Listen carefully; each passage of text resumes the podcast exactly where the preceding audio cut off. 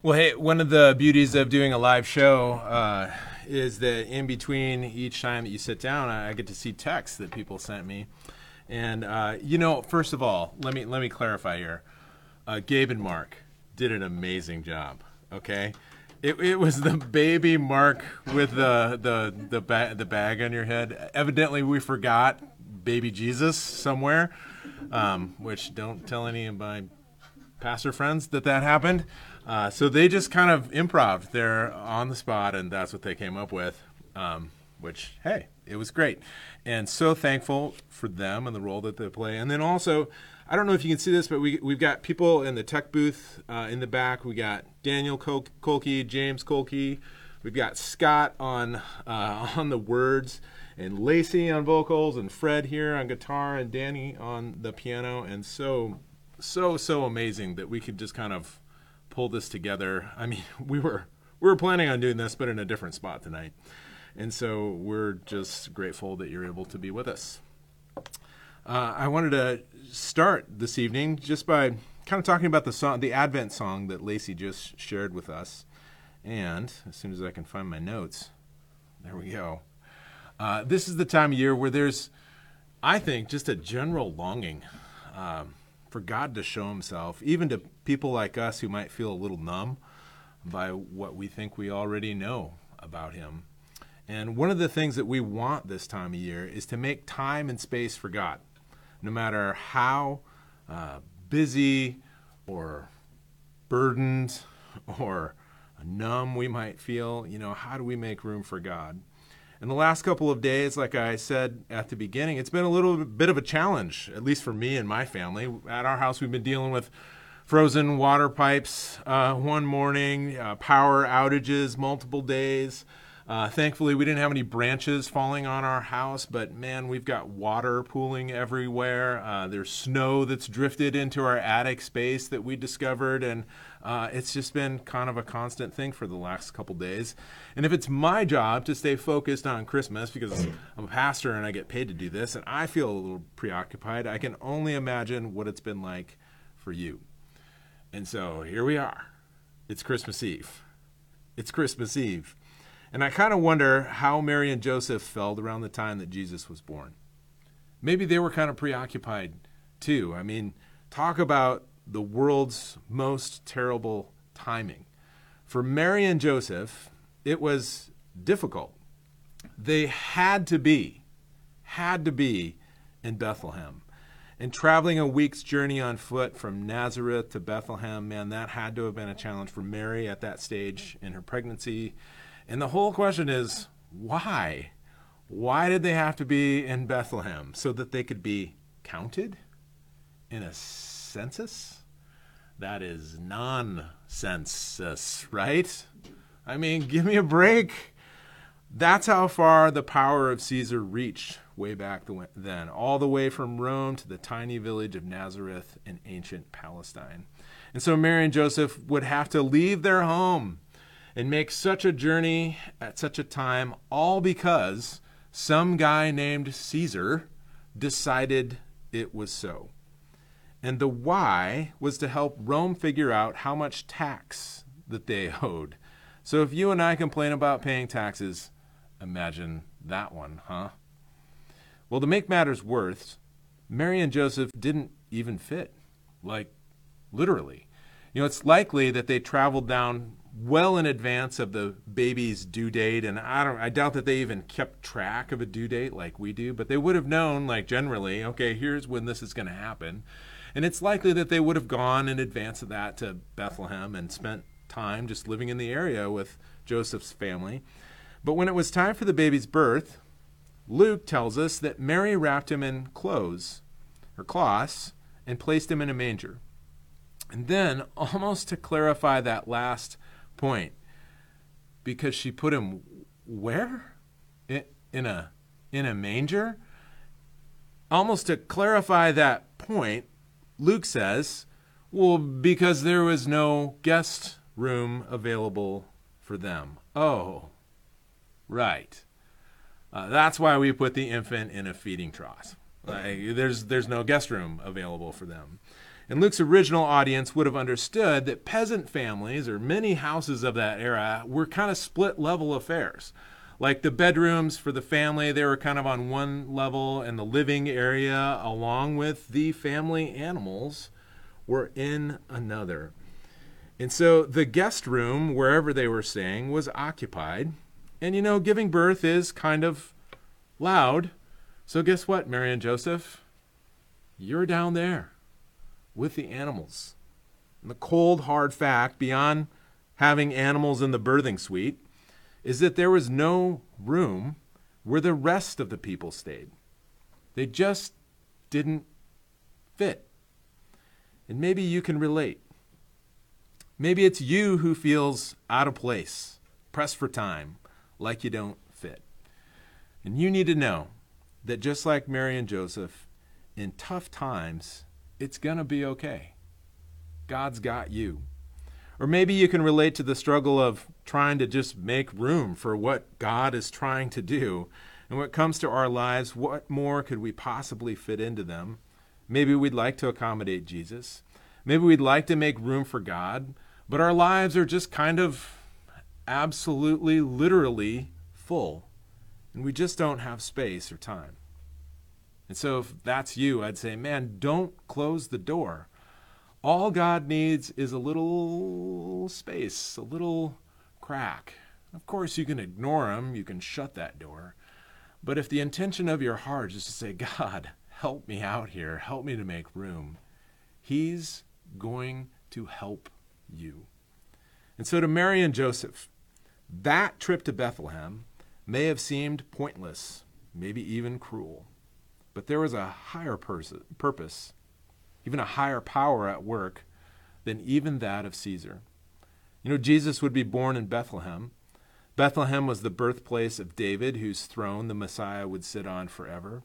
In fact, the prophet Micah once proclaimed, hundreds of years before this, that you, Bethlehem, though you're small among the clans of Judah, out of you will come for me one who will be ruler over Israel whose origins are from old, from ancient times. It was most likely that Jesus would be born in Nazareth. I mean, that was where the, the odds were. Yet the timing of Caesar's royal decree put Mary and Joseph in Bethlehem just at the moment of his birth. Sure, God could have sent another angel to Mary or to send another dream to Joseph and said, hey, make sure the kid's born in Bethlehem. But he didn't. Instead, God worked through their circumstances to fulfill his plans. So, who's the highest power in the land? Is it Caesar? Or is it God? You know, the implications for us are huge. At times, at least for me, it can feel like I'm just caught kind of in the gears of life where there's so much out of my control, when situations are unfair and unbending. But even then, I have to remember God's at work, God's on my side. In fact, He can transcend all of my challenges, even my pain. In fact, our suffering doesn't have to be pointless. God's big enough to transform it. He's big enough to redeem it. He's big enough to heal us even while accomplishing his higher purposes at the same time. Not only can God do all of that, at the same moment, he can bring us joy amidst our hardships. You know, I'm guessing that even after the pain of labor and childbirth, Mary's heart was pretty full, especially when she looked into the eyes of that precious baby boy. She wrapped him in cloths and placed him in a manger.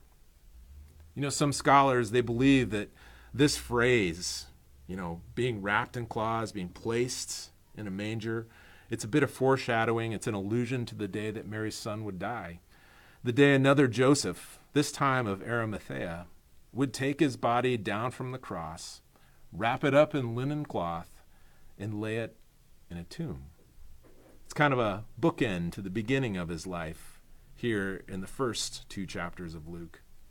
But that day of grief, at least for Mary, was a long way away. That day of grief was also lined with hope and even joy, even though at the time she didn't know it. but that's a long way away. Today, for Mary, was a day of celebration. God thought so too.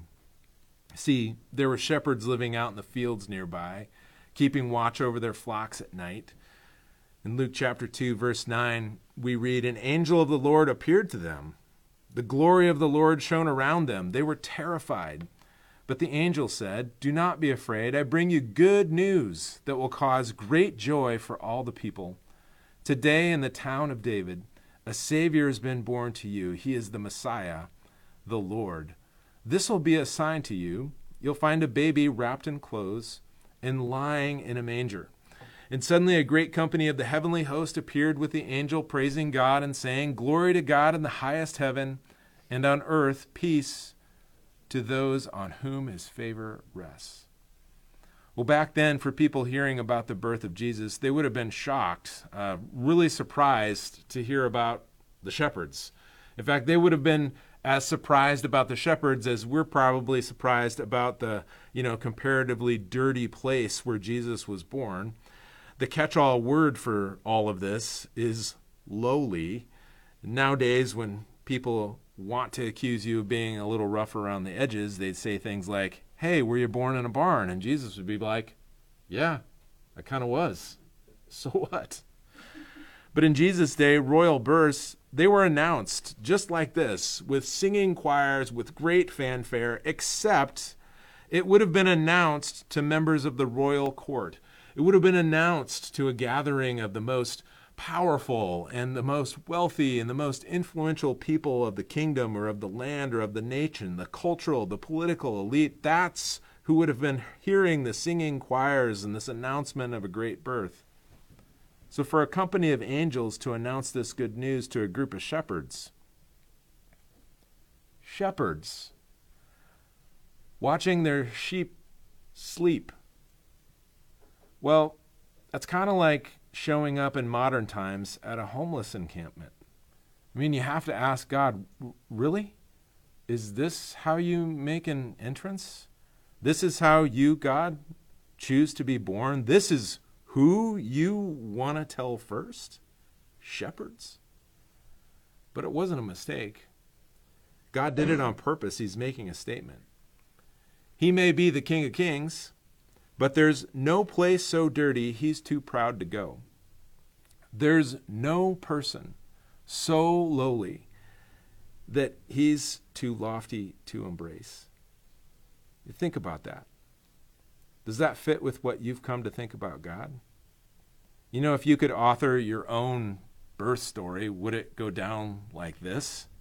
I mean, I believe in God. I believe that he became human in the person of Jesus. But even I'm astonished that he did it like this. I mean, arriving on a cloud, yes. Being born in a barn, no. It's just not right, is it, God? But all of this should challenge what we think we know about our Creator. You know, I've heard the Christmas story a lot over my lifetime. In fact, this is my 47th Christmas. And yes, still exciting. Yes, still lots of fun, things that I'm looking forward to. But if I'm being brutally honest, I'd also say that Christmas has lost a little bit of the former magic for me. In the last few years, I've heard something mentioned over and over again. It's this that people who are living in the decade of their 40s, they're the people who, who, who report the lowest amount of happiness across their lifetime. You know, like if happiness across your life is U shaped, okay? You know, it starts being really happy and it kind of heads downhill, and then it bottoms out down here before it starts to head up again. Well, down here, this is the decade of your 40s. And the first time I heard that, I was like, that just can't be right. And now I I kind of just want to say, well, duh, right? I mean, this is the decade where everything seems to converge upon you job changes, career changes, major family changes, deaths, divorces. You've got mortgages. You've got gray hair starting to show. You've got kids and their schedules to work around, plus your work schedule. It's the start of the middle of your life where you say, Really, is this how it's all turning out? And then to top it all off, your body, starts to do really, really strange things. I won't talk about that here. So it's easy to feel like middle school, where, man, I just don't fit, or wow, I feel like I'm getting less be- left behind. Oh, guess what? It's Christmas again. Smile. Well, I'm starting to see that maybe the root of all this, all this unhappiness, at least in my life, is that I've started to make life all about me. You know, the Advent devotional that we've been reading together as a church. It's by Bette Dickinson. For day 20, she was talking about the shepherds and why people like me need to encounter once again the birth of Jesus, the wild, crazy astonishment of the incarnation when God goes out of his way to enter our world and welcome those who feel most excluded, including me, but also people not like me. The shepherds are definitely not like me, and yet the angel says, Today in the town of David, a Savior has been born to you. He is the Messiah, the Lord. A Savior's been born to you and me, to us. A Savior for people across all countries and cultures, all ages and levels of happiness and income and political leanings and whatever might make you different from me. That's the miracle of the incarnation, this radical, inclusive generosity of God. A Savior has been born to us. And so, as we arrive here at Christmas once again, no matter how busy or impatient or preoccupied or feeling out of place or numb that you might feel to it all right now, don't miss the fact God's big enough to use whatever circumstance for His plan, for His glory. And He may even surprise you and me. He may even deliver you and me. Or He may simply just be with you and me this Christmas. He's Emmanuel, Lord Jesus. Come.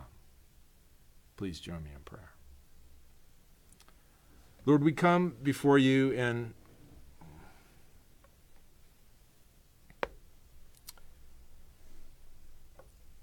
and we shake our heads and we say, could this really be? Are you really real? Is this how you really are? That you would show up on our planet 2,000 years ago in the flesh of a little baby Yes. And you didn't need to be a celebrity. You didn't need a lot of attention. In fact, you chose a, a teenage girl as a mom in a really obscure place of the world among people who are really, really, really poor and not powerful in any way at all. And yet it didn't matter, God because that's who you are and that's how you rule. And so help us, Lord, to be astonished once again by the presence of your Son in our life and just how you work in this world. You are enough, and you are more powerful than we can even conceive. But so often you choose to work in the little, mundane, simple things in our life. Help us not to miss that. And when it feels like we're just grinding it out, when it feels like things are out of our control and man, this isn't going well, help us to remember that you can even be at work in those circumstances, you are with us. No matter how hard it may be, when we have you in our life, there's joy, there's love, there's peace, there's hope. Help us to remember that this year. We pray this in the powerful name of Jesus.